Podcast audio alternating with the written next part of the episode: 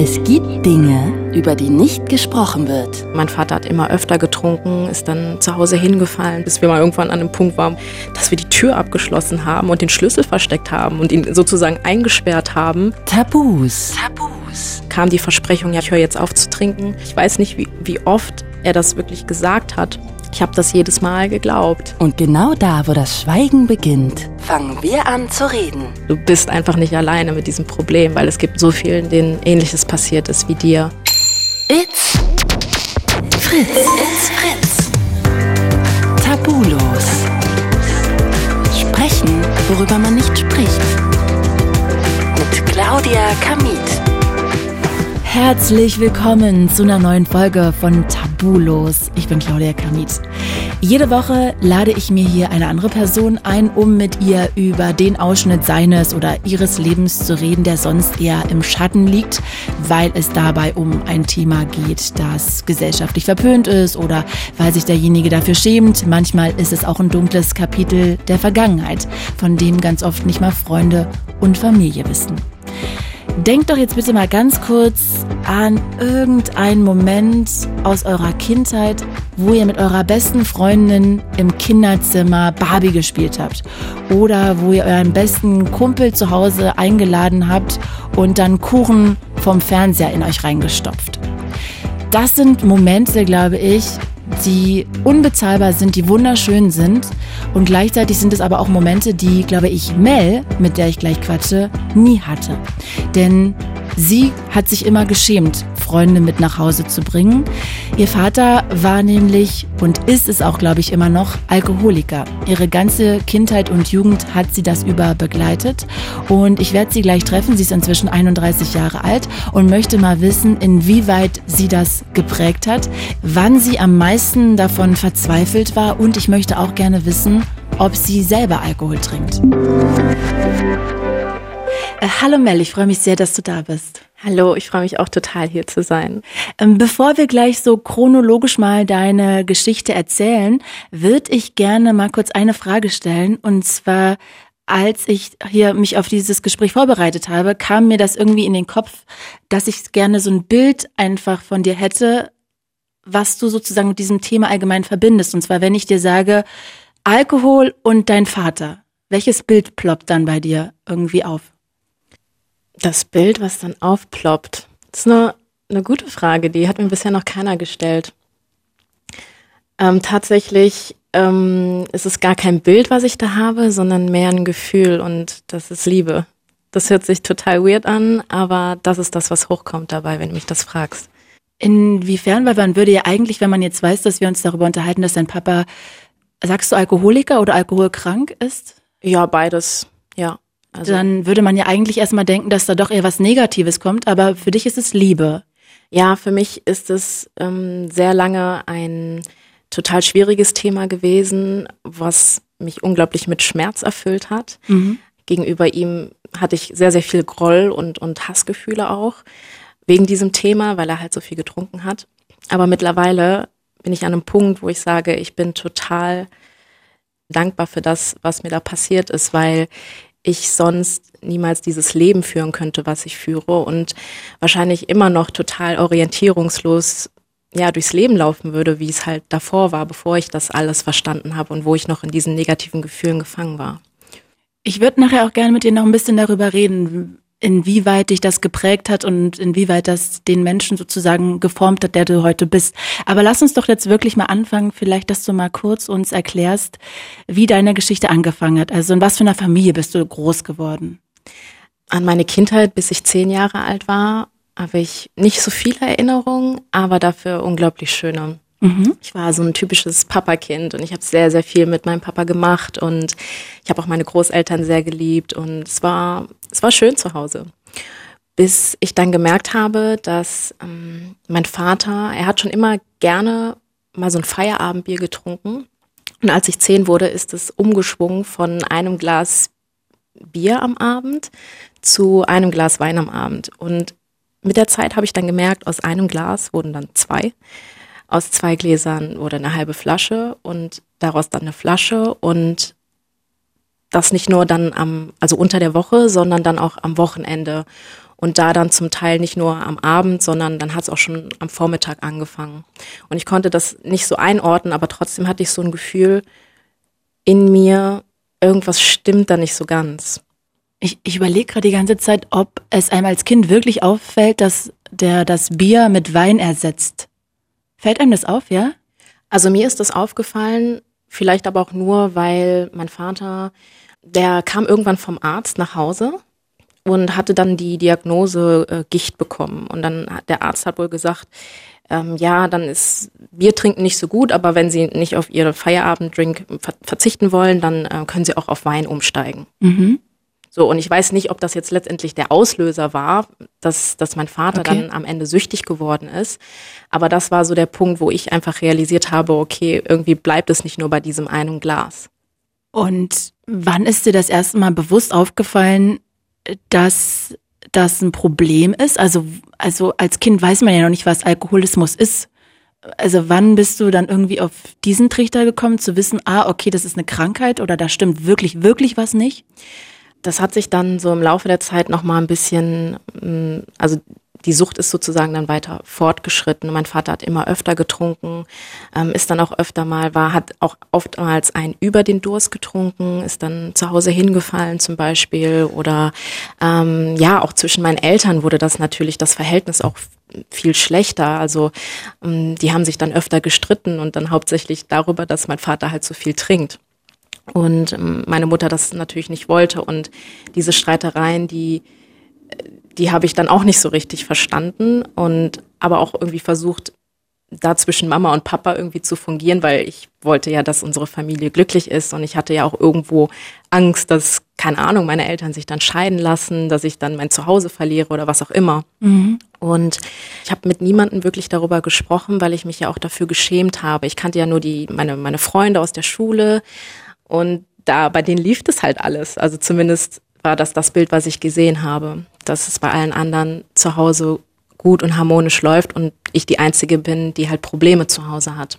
Äh, und wofür hast du dich genau geschämt, dass es so viel Streitigkeiten gibt? Dass es Streit gibt und dass ich habe das ja irgendwie schon gemerkt, dass mein Vater zu viel trinkt. Also auch wenn ich das noch nicht so wirklich als Krankheit erfassen konnte, habe ich das schon gemerkt. Und dadurch, dass mir auch innerhalb der Familie suggeriert wurde, ähm, dass ich da nicht drüber sprechen darf oder dass dadurch, dass es innerhalb der Familie auch nie so richtig Thema war, also außer halt in diesen Streitereien, hatte ich das Gefühl, ich darf darüber auch nicht sprechen. Und ich bin auch irgendwie falsch, weil, okay, mein Papa trinkt zu viel, aber alle anderen trinken irgendwie normal. Und dadurch hatte ich dann das Gefühl, wenn ich jetzt auch noch sage, dass mein Vater zu viel trinkt oder, oder sogar ein Problem damit hat, mhm. Dann wissen es alle, dass du in Anführungsstrichen nicht normal bist. Ja, genau. Und das ist dann die Scham. Ne? Wie alt warst du da? Um, ähm, das war dann so mit 12, 13, 14, wo ich dann auch in die Pubertät gekommen bin, wo dann nochmal natürlich alle von, oder wo du nochmal denkst, oh Gott, was denken die anderen von mir und du einfach, ja, dich, dich entwickelst auch. Und dann kam ich zu einem Punkt, so mit 15 war das ungefähr, wo ich auch gemerkt habe, ich muss da irgendwie ein bisschen mehr drüber erfahren. Und dann habe ich angefangen zu googeln tatsächlich. Alkoholismus mm, oder Alkoholiker oder Alkoholkrankheit, ich weiß es gar nicht mehr so genau. Aber das war so der Punkt, wo ich dann gelesen habe, was ein Alkoholiker alles ausmacht. Zum Beispiel? Ja, das unkontrolliertes Trinken eben, wiederholtes Trinken, dass dadurch eben auch diese Disharmonie in der innerhalb der Familie entsteht und nicht nur der, der, der trinkt sozusagen von dieser Sucht betroffen ist, sondern auch die Familie mit drin hängt und darin verstrickt ist. Und ja, auch, auch körperliche Anzeichen, wie zum Beispiel Händezittern. Das mhm. sind auch so Sachen, wo ich dann gemerkt habe, wenn mein Vater jetzt übers Wochenende getrunken hat und dann am Montag irgendwie halb verkatert dann zur Arbeit musste, dass der dann erstmal nicht so richtig ja, klar kam sozusagen. War das nicht auch komisch, dass dein Papa vielleicht auch immer so gerochen hat? Das war nicht komisch, weil ich das sozusagen nicht anders kannte. Aber es war nicht angenehm auf jeden Fall. Und daran, das war für mich auch immer so das Indiz, ah, okay, es ist wieder soweit. Kannst du uns mal, wenn du gerade sagst, so ein Wochenende, kannst du uns mal zu so einem Wochenende mitnehmen? Wie war das denn? Also du bist dann Samstag aufgestanden und dann? Ja, das fing meistens dann schon Freitagabend an, weil Freitag, mein Vater hat im öffentlichen Dienst gearbeitet bei der Stadt und da war dann Freitagmittag dann schon Sense. Und da fing das dann im Grunde schon an, dass er dann, ja, sich dann eben seinen, seinen Wochenenddrink gegönnt hat. Und dann auch nicht von der Menge her so aufgehört hat, weil er wusste ja, am nächsten Tag muss ich nicht früh aufstehen. Das war mhm. ja so der Unterschied zu unter der Woche Verstehe. sozusagen. Unter der Woche hat er sich limitiert, am Wochenende nicht. Und dann war das wirklich ganz oft so, dass mh, mm, ja, er dann total betrunken ins, ins Bett gegangen ist an, am Freitag. Aber saß er dann im Wohnzimmer zwischen euch und hat sich da. Mh, mm, ja, das am Anfang ähm, hatte er das tatsächlich im Wohnzimmer mhm. neben sich stehen. Als er dann gemerkt hat, okay, ähm, das wird nicht so gern gesehen, dass ich trinke und das gibt Probleme mit meiner Frau und wir streiten uns, hat er seinen Alkohol dann in, im Schlafzimmer versteckt. Im Schlafzimmer? Ja, also irgendwann war das dann auch so unharmonisch zwischen meinen Eltern und hat sich so auseinander, also ist so sehr auseinandergedriftet, dass mein Vater dann im Schlafzimmer geschlafen hat und meine Mutter hat dann quasi das, das Kinderzimmer von meinem älteren Bruder übernommen. Der, der war dann schon ausgezogen und sie ist dann halt da reingezogen sozusagen. Okay. Das heißt, die haben dann auch gar nicht mehr zusammen in einem, äh, in einem Zimmer geschlafen und er hatte dann sozusagen sein Zimmer, hm. wo er dann eben auch seinen Alkohol hatte. Aber ich, was ich immer noch nicht so richtig verstehe, wie das ist. Also ich habe zum Beispiel meine erste Erinnerung mit Alkohol ist, dass ich sechs Jahre alt war und da war so ein Geburtstag von, ich weiß gar nicht mehr wem, irgendwer in der Familie.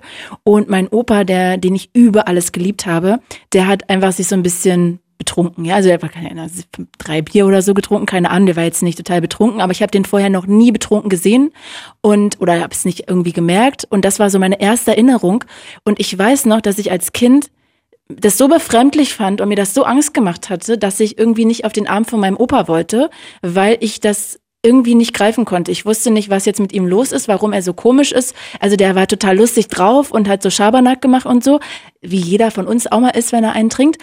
Aber ich als Kind konnte das überhaupt nicht einschätzen. Und ich kann mir auch irgendwie dann nicht vorstellen, wenn dein Vater immer jedes Wochenende betrunken ist, dann ist er ja auch ein ganz anderer Mensch. Du kannst ja dann nicht mit dem einfach mal irgendwas reden oder wenn du ein Problem hast oder so. Der ist ja auch irgendwie von dir abgeschnitten oder ist es gar nicht so? Also wie ist denn das gewesen zwischen euch, wenn du vorher gerade ein Papakind gewesen bist? Das war tatsächlich genau so, wie du sagst. Also er war so ein Typ Mensch, der sich dann zurückgezogen hat. Also mhm. sehr in sich gekehrt war. Also irgendwann er hat ja dann auch angefangen, ähm, quasi vor dem Fernseher zu trinken und ist dann auch irgendwann komplett ins Schlafzimmer übergegangen und hat dann im Laufe der Jahre das ganze Wochenende im Schlafzimmer verbracht und ich habe den halt nur so zwei, dreimal gesehen, wenn irgendwie meine Mom dann Essen serviert hat oder ja, wenn ich ihn halt kurz gesehen habe, als er dann auf Toilette ging oder so. Also der hat sich dann komplett zurückgezogen und ich habe meinen Vater natürlich dann auch unglaublich vermisst und habe dann auch weil ich das nicht so verstehen konnte, gedacht, ja, okay, warum, warum trinkt der Papa jetzt? Warum ist der jetzt auch nicht mehr so da? Also ich meine, früher war doch alles gut zwischen uns und habe mir dafür dann auch natürlich so die, die Schuld gegeben, weil ich dachte, er trinkt jetzt vielleicht wegen mir. Also es hat ja niemand mit mir geredet, so warum das alles passiert ist. Und als Kind gibst du dir dann automatisch so die Schuld dafür, dass, mhm. dass Mama und Papa nicht mehr glücklich sind. So. Das heißt, du hast sehr darunter gelitten, dass du eigentlich deinen Papa dadurch verloren hast, auch auf eine gewisse Art. Auf jeden Fall, ja. Also ich habe mich dadurch sehr, sehr alleine gefühlt. Nicht nur von meinem Vater allein gelassen, sondern auch mit meiner Mom konnte ich ja auch nicht so richtig darüber reden, beziehungsweise meine Mom war ja auch selber in so einem Schmerz und in so einem Pain, dass die mir gar nicht wirklich die, die, die Liebe und Aufmerksamkeit schenken konnte, wie, wie, wie ein normales Kind es halt eben verdient, sozusagen, weil sie halt eben ihre eigenen Probleme hatte und ums Überleben gekämpft hat. Und dadurch habe ich mich richtig, richtig los gefühlt, das ganze Leben lang. Boah, es klingt total traurig irgendwie, ne? Also dadurch mh, mm, wurden meine Leistungen in der Schule auch, ähm, also was heißt schlechter? Ich, ich war einfach nie besonders gut in der Schule und ich habe damals einfach geglaubt, okay, ich bin halt einfach blöder als die anderen so. Ich habe es halt einfach nicht drauf. Und mittlerweile verstehe ich halt, okay, ich war halt damals so sehr psychisch belastet und mit dem Fokus bei einem ganz anderen Thema, dass ich überhaupt keine Chance hatte, mich richtig auf die Schule und auf den Inhalt, der mir da vermittelt wurde, zu konzentrieren. Wie hast du denn reagiert, wenn du da, keine Ahnung, vor deinem Kinderzimmer standest und gesehen hast, dein Papa kommt da ins Straucheln und fällt im Flur irgendwie auf den Boden? na, das hat dann direkt so ein, so ein Herzpochen ausgelöst in mir. Irgendwo war es dann so ein, ja, ich weiß jetzt, was passiert. Also ich, ich kenne genau diese Situation, weil sie schon so oft passiert ist und von daher war das dann kein Erschrecken in dem Sinne. Aber es war trotzdem immer so ein Gefühl von, oh Gott, es ist wieder so weit und ich bin total hilflos und ich weiß nicht, was ich tun soll. Mhm. Und ja, Hilflosigkeit. Jetzt hast du gerade erzählt, dass du irgendwann rausbekommen hast, dass es Alkoholismus gibt. Wie hast du dann weitergemacht? Also hast du dann ein Gespräch gesucht oder hast du dich irgendwo informiert oder wie ging es dann weiter? Als ich dann angefangen habe, darüber zu recherchieren, hat sich eigentlich nur all das bestätigt, was ich eh schon innerlich wusste. Mhm. So, also es ist auch ganz oft so, dass die Angehörigen das viel schneller merken als der Suchtkranke selbst. Und dann habe ich, ich weiß nicht, wie viele Male das Gespräch gesucht und habe auch gedacht, so hey, ich meine, wir haben ja so eine enge Tochter-Vater-Beziehung, wir kriegen das hin und ich hatte halt gedacht, ich habe vielleicht noch mal einen besseren Draht zu ihm als meine Mom, weil ich einfach sein, seine Tochter bin. Also das war so das, die Hoffnung, die ich hatte. Ja. Und habe wirklich die verschiedensten Arten von Gesprächen geführt. Also zum einen verständnisvoll und wirklich so in die Schiene, ja, wir sind da für dich, wir sind beide da, also Mama und ich sind da. Und wenn du bereit bist, da irgendwie eine Therapie oder sowas zu machen oder dir da helfen zu lassen, ähm, wir stehen da hinter dir. So. Und als ich gemerkt habe, dass das nicht wirklich was bringt, habe ich es dann auf eine andere Art und Weise versucht und bin dann die, die wütende Schiene gefahren und habe dann gedroht und gesagt, ja, wenn du jetzt nicht aufhörst, dann geht alles den Bach runter, dann wird Mama dich verlassen und dann werde ich auch irgendwann keinen Kontakt mehr zu dir haben und du machst alles kaputt und also diese Vorwurfsschiene bin ich dann gefahren, weil ich dachte, das weckt ihn dann irgendwann auf. Mhm. So. Und es hat einfach, egal was ich getan habe, ich weiß noch, wie ich da wirklich auf Knien vor ihm auf dem Boden war und, und einfach nur gebettelt und geweint habe, dass er bitte aufhören soll. Also so verzweifelt war ich dann, weil dieses ganze Reden auch, auch zu nichts geführt hat, beziehungsweise es war dann ganz oft so, dass er dann, wenn dann wirklich ein, ein schwieriger Vorfall war, also zum Teil ist er auch, ähm, weil er dann am Wochenende irgendwie stark gefallen war oder so oder sehr unglücklich gefallen war, dann auch ins Krankenhaus eingeliefert worden. Okay. Und das sind dann natürlich so Ereignisse, wo er dann auch gesagt hat, ja, ähm, ich, ich trinke jetzt wieder ein bisschen weniger oder ich höre jetzt auf und ja, das, das war echt keine coole Aktion und ähm, ja, ich höre jetzt auf so. Und das ist auch schon so, so oft passiert. Also das ist auch ganz typisch, diese, diese leeren Versprechungen, die da folgen. Nicht, weil derjenige das nicht ernst meint, sondern weil er das wirklich auch glaubt, dass er aufhören kann. Mhm. Aber das ist halt einfach bei, bei Alkoholismus oder bei, bei einer Krankheit ist das einfach nicht so. Es ist keine Frage der Willenskraft, einfach aufzuhören. So. Und dadurch da hatte ich dann auch immer so ein richtiges Gefühlschaos in mir, weil dann ist was passiert, es war unglaublich schlimm, dann haben wir geredet und dann haben, dann kam die Versprechung, ja, wir hören, also ich höre jetzt auf zu trinken. Du hast halt Hoffnung, Hoffnung geschöpft. Total die Hoffnung geschöpft. Ich dachte so, oh geil, jetzt wird endlich alles besser und es hört jetzt endlich auf und, und ich habe das vor allen Dingen jedes Mal, ich, ich weiß nicht, wie, wie oft er das wirklich gesagt hat. Ich habe das jedes Mal geglaubt Stichwort. und gehofft. Um, obwohl ich auch dann irgendwann trotzdem innerlich wusste, okay, ja, es, es war bisher nie so, dass es wirklich eingetreten ist und das wird wahrscheinlich auch wieder nicht so sein. Also er hat dann schon ab und zu mal aufgehört und hatte immer mal wieder so kürzere Trinkpausen, aber letztendlich hat er immer wieder angefangen und als er dann wieder angefangen hat, wurde es natürlich noch schlimmer als davor. Meinst du, dass dein Papa dieses Problem wirklich, wirklich bewusst war? Es klingt ja gerade so, wenn du sagst, okay, er hat Versprechungen gemacht, er hört auf. Hattest du schon das Gefühl, dass es dem so war? Ich glaube schon. Also ich glaube generell auch, dass jemand, der suchtkrank wird oder jemand, der ein Alkoholproblem hat, das tief, tief, tief im Inneren weiß, dass da etwas außer Kontrolle gerät. Weil eine Sucht macht ja das aus, dass du von der, von der Substanz kontrolliert wirst. Mhm und nicht mehr freien Willens entscheiden kannst, trinke ich jetzt oder trinke ich nicht. Und ich glaube, dass es wirklich, und bei meinem Vater war das auch so, dass er das nicht wirklich wahrhaben wollte.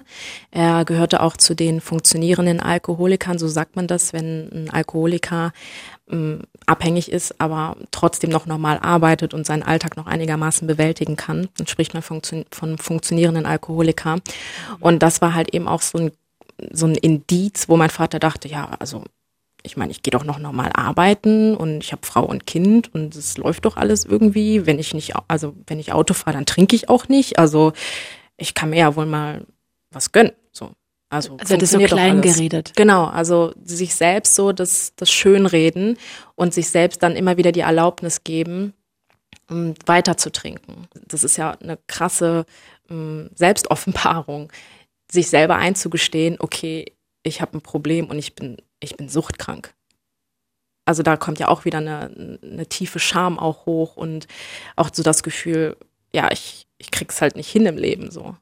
Das wäre auch meine nächste Frage gewesen. Hast du das Gefühl gehabt, dass er sich auch schämt? Also, dass er sozusagen auch verheimlicht, dass er da halt, keine Ahnung, so ein Flaschenarsenal in seinem Zimmer hat? Oder, oder ist er da offen auch mit umgegangen und hat gedacht, so, naja, also jeder trinkt doch mal, ich trinke, kann ja auch mal einen trinken, ist ja jetzt wohl nichts dabei. Also, was war so dein Gefühl? Mm, ich glaube schon, dass er sich auch dafür geschämt hat, aber grundsätzlich zu Hause, also er hat auch nur zu Hause getrunken, der war jetzt kein Bargänger oder so, weil der auch einfach nicht so der mega gesellige Typ ist mit tausend Freunden Partys machen, mhm. sondern wirklich eher so zu Hause für sich trinken. Mm, da hat er es dann schon offen ausgelebt, zumindest so lange, ähm, bis, bis es halt so schlimm wurde und er so oft damit konfrontiert wurde, dass es nicht in Ordnung ist, dass er das dann versteckt hat. Aber ich glaube, weniger aus, aus Scham, sondern mehr aus, ja, irgendwie muss ich dafür sorgen, dass ich trotzdem noch meine Drogen bekomme, aber ohne, dass sie es mitbekommen, mhm. weil ich sonst wieder ja wieder, genau, sonst gibt's wieder Stress, ja. Hast du jemals rausgefunden, warum dein Papa getrunken hat? Da habe ich mir sehr, sehr viele Gedanken zu gemacht und letztendlich kann ich das nicht, nicht wissen ich glaube, dass, dass mein Vater von außen gesehen eigentlich alles hatte. Einen sicheren Job, Familie. Aber ich glaube, dass ihn das gar nicht so erfüllt hat, wie, oder dass er gar nicht so das Leben gelebt hat, wie er es eigentlich gerne gelebt hätte. Wie hätte das ausgesehen? Das, das weiß ich nicht, aber ich, ich kann mir einfach vorstellen, dass für ihn der Alkohol wie ein guter Freund war, der ihm zur Seite stand, um sein Leben zu ertragen. Ist ja auch hart, ne, wenn man so, man das Gefühl hat, sein Vater erträgt sein Leben und man ist da so ein großer Teil von. Ich hatte nie das Gefühl, dass ich meinen Vater irgendwie unglücklich mache oder sowas. Da möchte ich auch, dass sein Papa glücklich ist so, ja. dass er ein erfülltes Leben Total. lebt. Ja. Und, und das wollte ich halt für meinen Dad. Ich wollte, dass mein, mein Papa glücklich ist. Und, und dann habe ich halt angefangen, Verantwortung zu übernehmen. Und Inwiefern? Ja, indem ich ähm, seine, seine Alkoholsucht kontrolliert habe in erster Linie. Also dann bin ich wirklich auch in die, in diese sogenannte Co-Abhängigkeit gerutscht, wo du dich ja, also Co-Abhängigkeit macht ja im Prinzip aus, dass du dich mh, hm, abhängig machst von einer anderen Person, beziehungsweise jetzt in dem Kontext, dass ich mich von, von dem Alkohol oder von der Alkoholsucht abhängig gemacht habe. Kannst du da mal so ein Beispiel finden? Ich kann mir das gerade so schwierig vorstellen, was du da meinst. Ja, also ich wusste halt, okay, mein Vater hört nicht auf, alleine zu trinken. Ich muss irgendwie gucken, dass er weniger trinkt. Mhm. Und das fing an mit, mit Flaschen suchen und dann wirklich ausschütten und gucken, dass er wirklich dann nichts mehr da hat.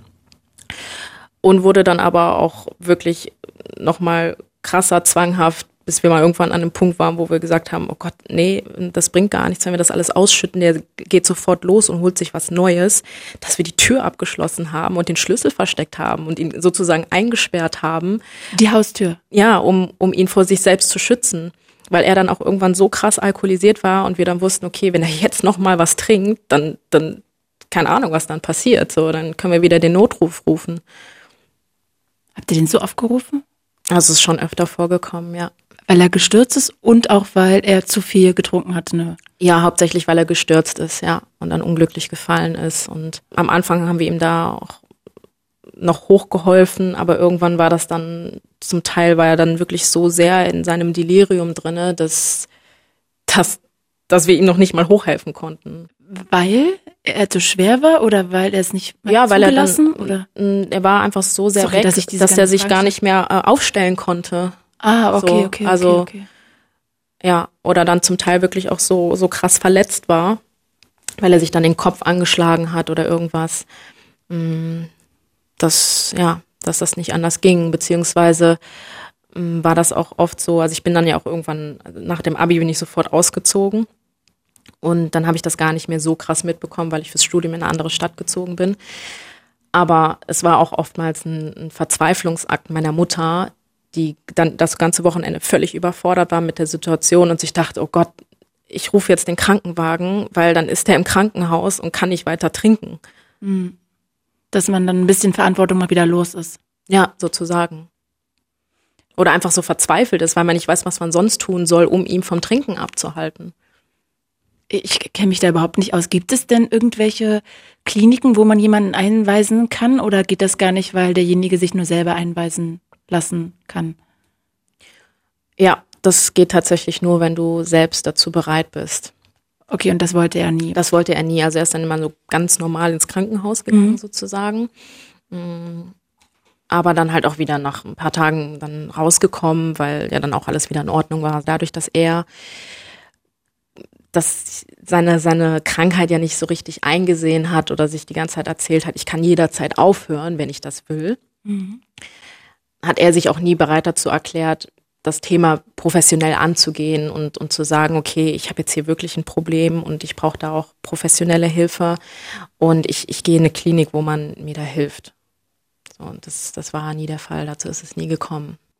Und hat deine, haben deine Schulkameraden dann doch irgendwann davon mitbekommen? Weil es gibt ja auch so Elternabende oder einen Abschluss. Ich denke mal, wenn du gerade gesagt hast, du studiert hast, ja auch Abi gemacht, dann gab es einen Abiball.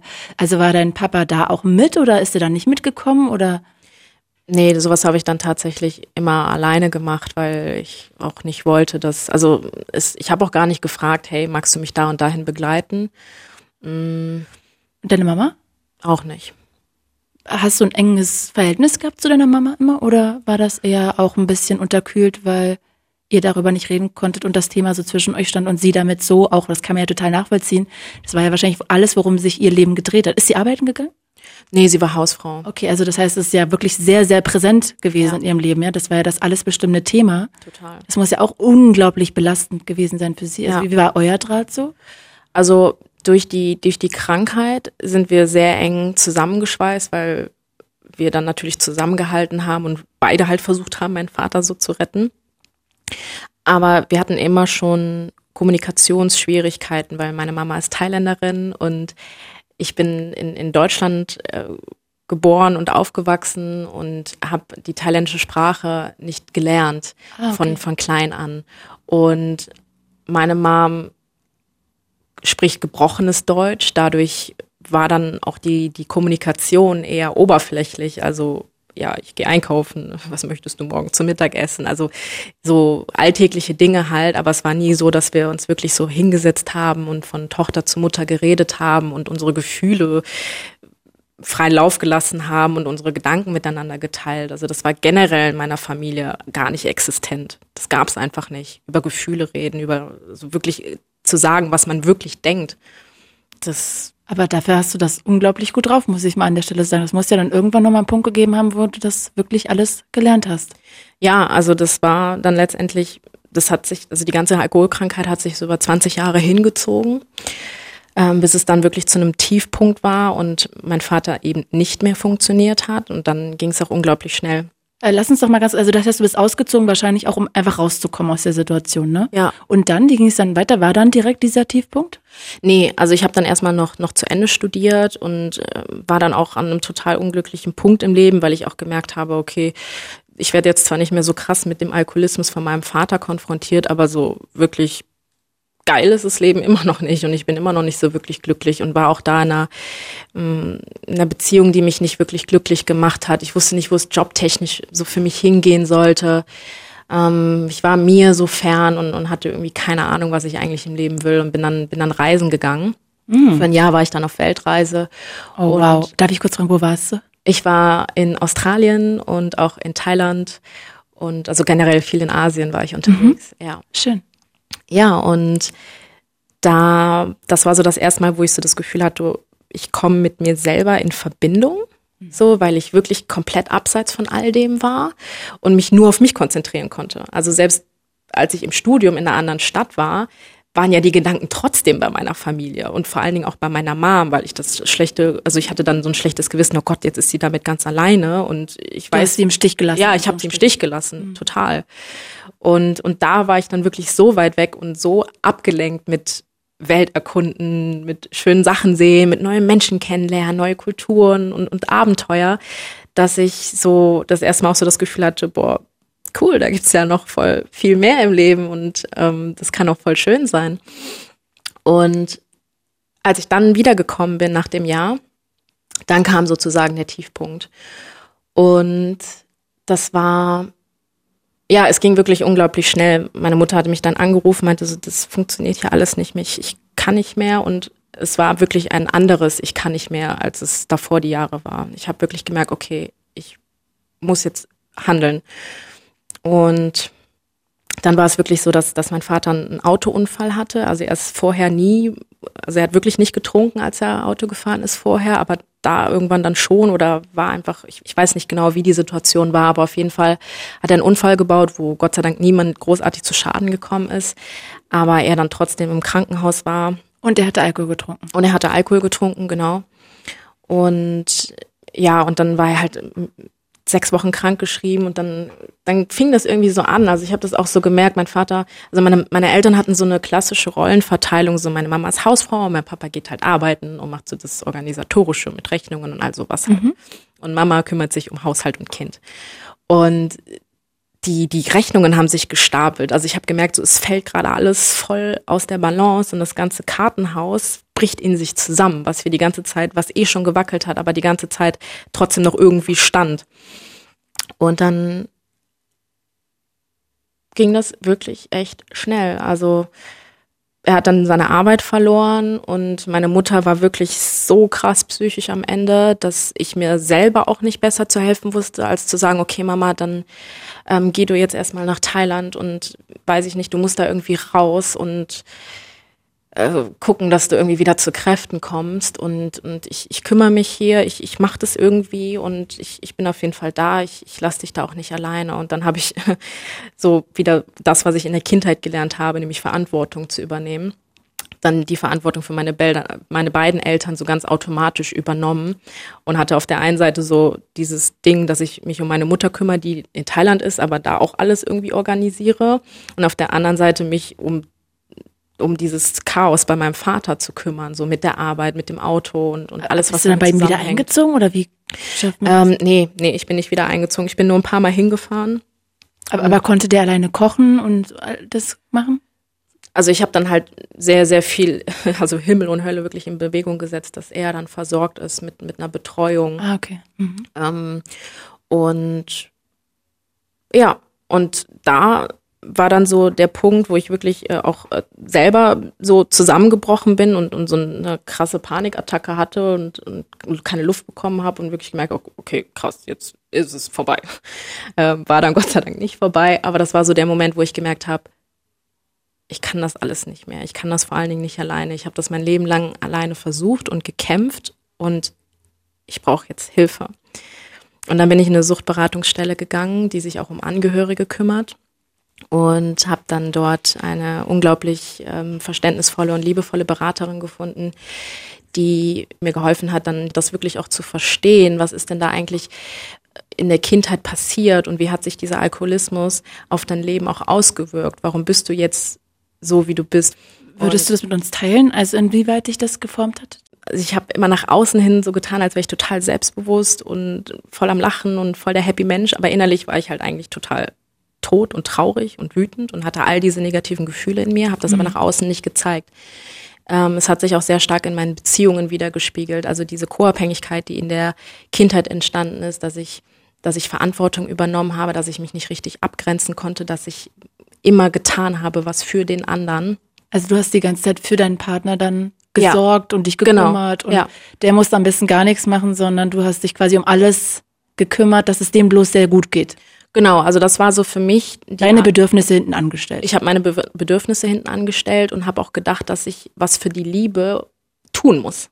Mhm. So, also ich muss mir meine Liebe sozusagen verdienen, weil ich habe mich innerlich so wertlos gefühlt, dass ich dachte, okay, wenn ich jetzt nichts für meinen Partner tue, dann hat er ja gar keinen Grund mit mir zusammen zu sein. Also kann ja nicht sein, dass er mich nur wegen meiner Existenz her liebt. So, das habe ich einfach damals nicht geglaubt. So, weil du, ich versuche gerade den Bogen zu schlagen, weil dein Papa, weil du als Kind so geredet bekommen hast, dein Papa liebt dich auch nicht deinetwillen, sondern du musst immer was tun, damit er auf dich aufmerksam wird, oder? Also zum einen war es dadurch bedingt, dass ich dachte, dass ja mein Papa jetzt trinkt, weil er mich nicht mehr lieb hat. Okay. So. Ähm, aber auch, weil und das habe ich auch erst später verstanden, dadurch, dass es diese, diese Probleme zu Hause gab bei uns, waren ja meine Eltern mit dem Fokus komplett woanders. Mhm. Also eben auf dem Alkohol drauf, Klar. auf dem Problem. Mhm. Und dadurch hatte ich ja nicht gar nicht die Aufmerksamkeit und Liebe, die ich, die ich gebraucht hätte, um mich wertvoll zu fühlen, sozusagen ich, ich wusste nicht, was ich im Leben will, was ich kann. Ich, ich hatte ja sowieso gedacht, ich kann sowieso nichts, weil Schule schlecht, äh, Studium war total Horror für mich. Und ja, ich war, es hat mich total unglücklich gemacht und ich habe vorher nicht verstanden, dass das damit zusammenhängt, wie ich aufgewachsen bin, sondern ich dachte, ja, das ist halt einfach so. Jeder ist so ja, oder, oder ich hab's dann halt einfach nicht verdient, glücklich zu sein. So bei anderen läuft's bei mir nicht und das ist dann halt einfach so. Und das hast du geschafft, durch eine Therapie dann aber umzudrehen, irgendwie. Ähm, also ich, mir ich voll war, schwierig vor. Ich war, ich war ein Jahr lang war ich, war ich in Behandlung. Ich habe einfach verstanden irgendwann, okay, Selbstliebe ist so der, der Schlüssel dahin, dass ich glücklich werde und vor allen Dingen auch eine, eine Beziehung führen kann auf, auf Augenhöhe, weil ich nicht immer dem, dem, dem Glück hinterher renne und dafür sorge, dass ähm, ich mich geliebt fühle durch den anderen, sondern ich kann diese, diese Liebe in mir selbst erzeugen und, und dieses Glück auch in mir. Ich kann auch alleine glücklich sein. Das, das konnte ich davor gar nicht. Ich bin immer, ich hatte zwar immer lange Beziehungen, aber ich bin von der einen Beziehung in die andere. Ich, ich war nie wirklich alleine, weil ich mich selber nicht ertragen habe. War eigentlich mal das Thema Alkohol in deinen Beziehungen irgendwann mal Thema? Also ist es so unterbewusst, dass man guckt, okay, wie viel trinkt er jetzt? Ähm, das ist ganz oft so, dass wenn wir halt damit aufwachsen, wir dann auch solche Partner mhm. äh, in unser Leben ziehen, mh, mm, bis wir diese Geschichte sozusagen in uns aufgelöst haben. Aber ich hatte, Gott sei Dank, hatte ich das nicht, dass, dass meine Partner suchtkrank waren und daher hatte ich dann auch diese, diese Sorgen eigentlich nicht. Also die haben entweder gar nichts getrunken oder sehr wenig oder in, in Maßen, so dass, dass ich nie das Gefühl hatte, ich muss, ich muss jetzt mich sorgen oder da passiert schon wieder das und. Trinkst du? Ich trinke selten, also ich lege einfach sehr viel Wert so auf, auf meine Gesundheit und auch auf meine Ernährung und da passt halt übermäßiger Alkoholkonsum nicht rein, weil ich halt schon allein, wenn ich, keine Ahnung, ein, zwei Gläser Wein trinke auf einem Geburtstag, ich dann am nächsten Tag merke, oh Gott, mein Körper ist immer noch damit beschäftigt, das irgendwie zu verarbeiten.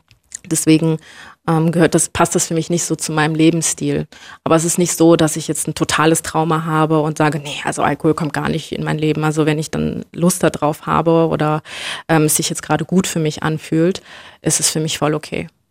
Sag mal, wie ist denn dein Verhältnis jetzt inzwischen zu deinen Eltern? Jetzt wirkst du sehr aufgeräumt, das heißt, du hast das ja dann irgendwie auch lösen können. Du kannst ja noch mal kurz da ansetzen, wie es dann weitergegangen ist. Also du hast ähm, quasi die Verantwortung für deinen Papa übernommen, hast es hattest dann diesen kompletten Zusammenbruch, hast dir Hilfe geholt in einer Einrichtung. Irgendwie? In einer Suchtberatungsstelle. In einer Suchtberatungsstelle, okay. Und wie ging es dann dann weiter und wie ist euer Kontakt jetzt? Also ich habe lange Zeit auch meinem Vater die Schuld gegeben, dass dass, der, dass die Familie kaputt gegangen ist und etc., dass ähm, ja meine Eltern jetzt nicht mehr zusammenleben und so weiter oder habe auch dem Alkohol die Schuld gegeben und das konnte ich ähm, verstehen, indem ich die die Krankheit verstanden habe und war nicht mehr in diesem Vorwurf. Und deswegen, um auch wieder von deiner Frage am Anfang zurückzukommen, mhm. ist das für mich mittlerweile Liebe so. Und ich kann meinem Vater dankbar sein, trotzdem für, für, für den Mensch, der, der einfach ist. Das heißt, ihr habt guten Kontakt? Wir haben keinen aktiven Kontakt, außer so zu Geburtstag oder sowas. Also er ist immer noch mh, mm, in, in dieser Betreuung, wovon ich eben erzählt habe. Das heißt, er ist immer noch Alkoholiker. Er ist immer noch Alkoholiker. Mhm. Also bei ihm hat sich das körperlich sehr stark aufs Gehirn ausgewirkt. Also er hat so gar nicht mehr diese kognitiven Fähigkeiten, okay. äh, die man auch braucht, um gewisse Dinge so zu verstehen oder auch greifen zu können. Ähm, von also daher, so Langzeitschäden quasi. Ja, genau. Das sind eben die, die Langzeitschäden, die Alkoholismus so mit sich tragen. Bei den einen geht's auf die Leber und bei den anderen halt eben so aufs Gehirn. Und deswegen ist unser Verhältnis sehr ähm, oberflächlich. Wann habt ihr euch zuletzt gesehen? Zuletzt haben wir uns gesehen, ich glaube, das war Anfang 2018, ja. Okay, ja, ja. Da bin ich auch, das, das war auch bewusst das letzte Mal, dass ich da hingefahren bin. Und also für dich auch bewusst, dass ja, du gesagt hast, ich komme nicht nochmal wieder. Ja, ich komme nicht nochmal wieder, weil es für mich zu schmerzhaft ist, mit anzusehen, wie du langsam stirbst. So, und ich akzeptiere zwar, dass du diese Entscheidung in Anführungszeichen getroffen hast, dass du diesen Weg jetzt für dich gehst und eben nicht aus der Sucht heraus kannst oder möchtest oder wie man das auch immer nennen möchte, habe ich akzeptiert. Aber ich muss mich davon auch in gewisser Weise abgrenzen, vor allen Dingen emotional, damit mhm.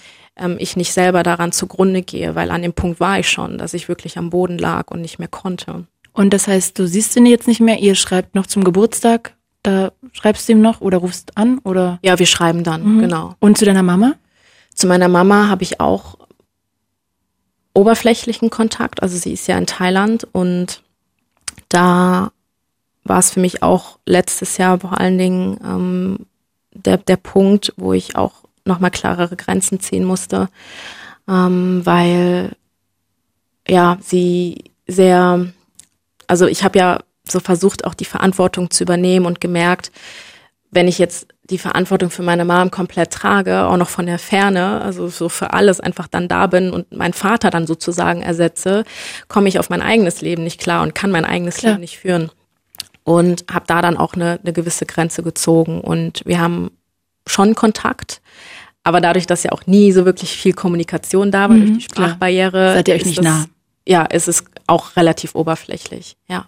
Magst du mal vielleicht abschließend noch sagen, wenn jetzt jemand zuhört, der vielleicht auch irgendwie noch vielleicht bei seinen Eltern sogar wohnt oder vielleicht auch schon ausgezogen ist und dessen Eltern, Elternteil auch mit Alkohol Probleme hat, alkoholabhängig ist, was würdest du demjenigen raten? Also das erste ist, sich wirklich mh, mm, bewusst zu werden, dass da diese Krankheit ist, egal ob du jetzt ähm, selbst abhängig bist oder, oder jemand in deiner Familie sich wirklich dieser Tatsache bewusst zu sein, weil ich kenne das von mir, ich habe das einfach lange auch vor, verleugnet. Also auch wenn ich es innerlich wusste, ich habe es lange verleugnet, dass das überhaupt so ist. Und da wirklich ähm, sich das bewusst zu machen und sich dann auch darüber zu informieren, okay, was bedeutet das eigentlich und was ist auch meine, meine Rolle in der Hinsicht? Wie, was hat das für einen Einfluss auf mich?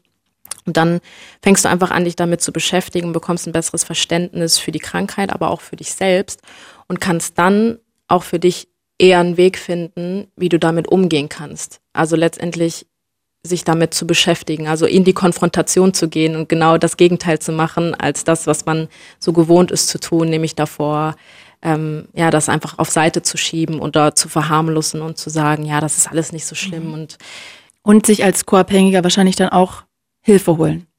Ja, also das ist auch so ein gewisser Punkt, wo, wo ich jetzt meinem jüngeren Ich geraten hätte, hey, hättest du dir einfach schon früher Hilfe geholt, dann hätte das alles nicht sein müssen. Also dadurch, dass ja auch so eine große Scham da ist, du, du möchtest das ja auch gar nicht mit irgendjemand anderen teilen, weil das so Scham, also so, so beschämend ist für dich. Ähm, und dann denkst du, ja, ich krieg das schon irgendwie alles alleine hin und das, das passt schon. Und ja, da sich entweder mit, mit, mit Gleichgesinnten auszutauschen, dass man das Gefühl hat, ich werde verstanden, mhm. ähm, dass du einfach weißt, okay, du bist nicht alleine mit diesem Problem, weil es gibt so viele, die so fühlen wie du, so vielen, denen ähnliches passiert ist wie dir. Ähm, oder du gehst halt wirklich, ähm, suchst dir professionelle Hilfe, wenn du merkst, du bist schon an einem Punkt, wo du sagst, boah, ich, ich kann jetzt gerade einfach gar nicht mehr, also so, nur so ein bisschen reden, das hilft mir jetzt gar nicht, ich brauche jetzt akut auch wirklich Hilfe. Und da dann auch sich nicht dafür zu schämen, wirklich diese Hilfe auch anzunehmen. Mhm. Hm, Mel, Mensch, du bist ein toller Mensch geworden, ehrlich gesagt. Ich finde das echt ein, ja, ein heftiges Schicksal hinter dir. Und so auch als Kind auf sich selbst gestellt zu sein und auch so viel Verantwortung zu tragen und das dann irgendwie alles in sich zu lösen, das ist ja ein unglaublich langer Prozess und dafür bist du noch sehr jung, dass du das so großartig irgendwie in den Griff bekommen hast. Von daher. Ich, ich bin jetzt 31. Ja, ja sage ich ja, jung. ja, für manche ist es ja eine Lebensaufgabe oder ja. die fallen dann selber irgendwie dem Alkohol irgendwie zum Opfer. Also das gibt ja ganz verschiedene Situationen, wie sich das dann äußern kann. Von daher finde ich, kannst du ja wirklich sehr stolz auf dich sein, dass du das so toll hingekriegt das, hast. Das bin ich, danke. Also mir hilft da vor allen Dingen auch der Gedanke, dass das, was mir da passiert ist, nicht einfach ohne Grund passiert ist, sondern dass es mich zu dem Menschen gemacht hat, der ich heute bin natürlich auch. Mhm. Aber dadurch, dass ich jetzt auch all diese Erfahrungen gemacht habe, kann ich eben genau das, was mir damals gefehlt hat, nämlich jemand, der mich versteht, der mich fühlt, kann ich jetzt für andere sein. Und mhm. das ist halt wirklich auch da, wo ich, wo ich merke, boah, das erfüllt mich total dass, dass ich auch so, ein, so, ein, so einen richtigen Sinn im Leben gefunden habe. Und Schön. jetzt begleite ich andere Menschen. Das ist einfach so toll. Und das gibt mir auch immer wieder Kraft, weil ich bin ja jetzt nicht nur happy oder so. Ich meine, das Leben geht immer mal hoch und runter. Aber sowas gibt mir halt auch unglaublich Kraft. Und ja, deswegen, man kann vielleicht seine Vergangenheit nicht umkehren oder ungeschehen machen, was in der Kindheit passiert ist. Aber man kann sich jeden Tag dafür neu entscheiden, wie der Rest deines Lebens aussieht. Du kannst jederzeit deine Geschichte neu schreiben. Ach, das hast du so schön gesagt. Was für schöne Abschlussworte. Mel, ich danke dir von Herzen, dass du hier warst und so offen auch über dieses Thema geredet hast, was ja wirklich kein einfaches ist. Tausend Dank. Ich danke dir. Es war wirklich ein toller Rahmen hier. Danke, dass ich mich so öffnen konnte. Dankeschön.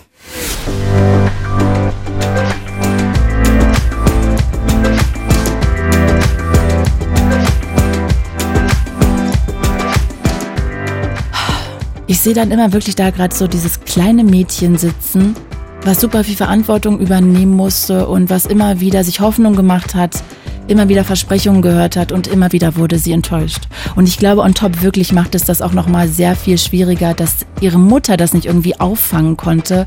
Ganz einfach, weil es da diese Sprachbarriere gab.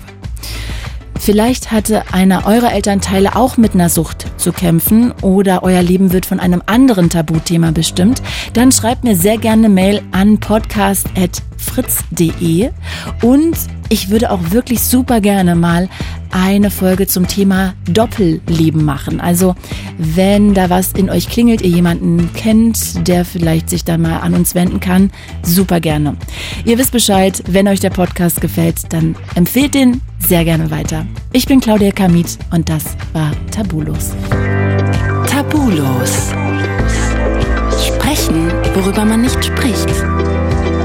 Mit Claudia Kamit. Redaktion Franziska Schmalbach, Daniel Hirsch und Kim Neubauer. Sounddesign Kevin Kastens. Fritz ist eine Produktion des RBB.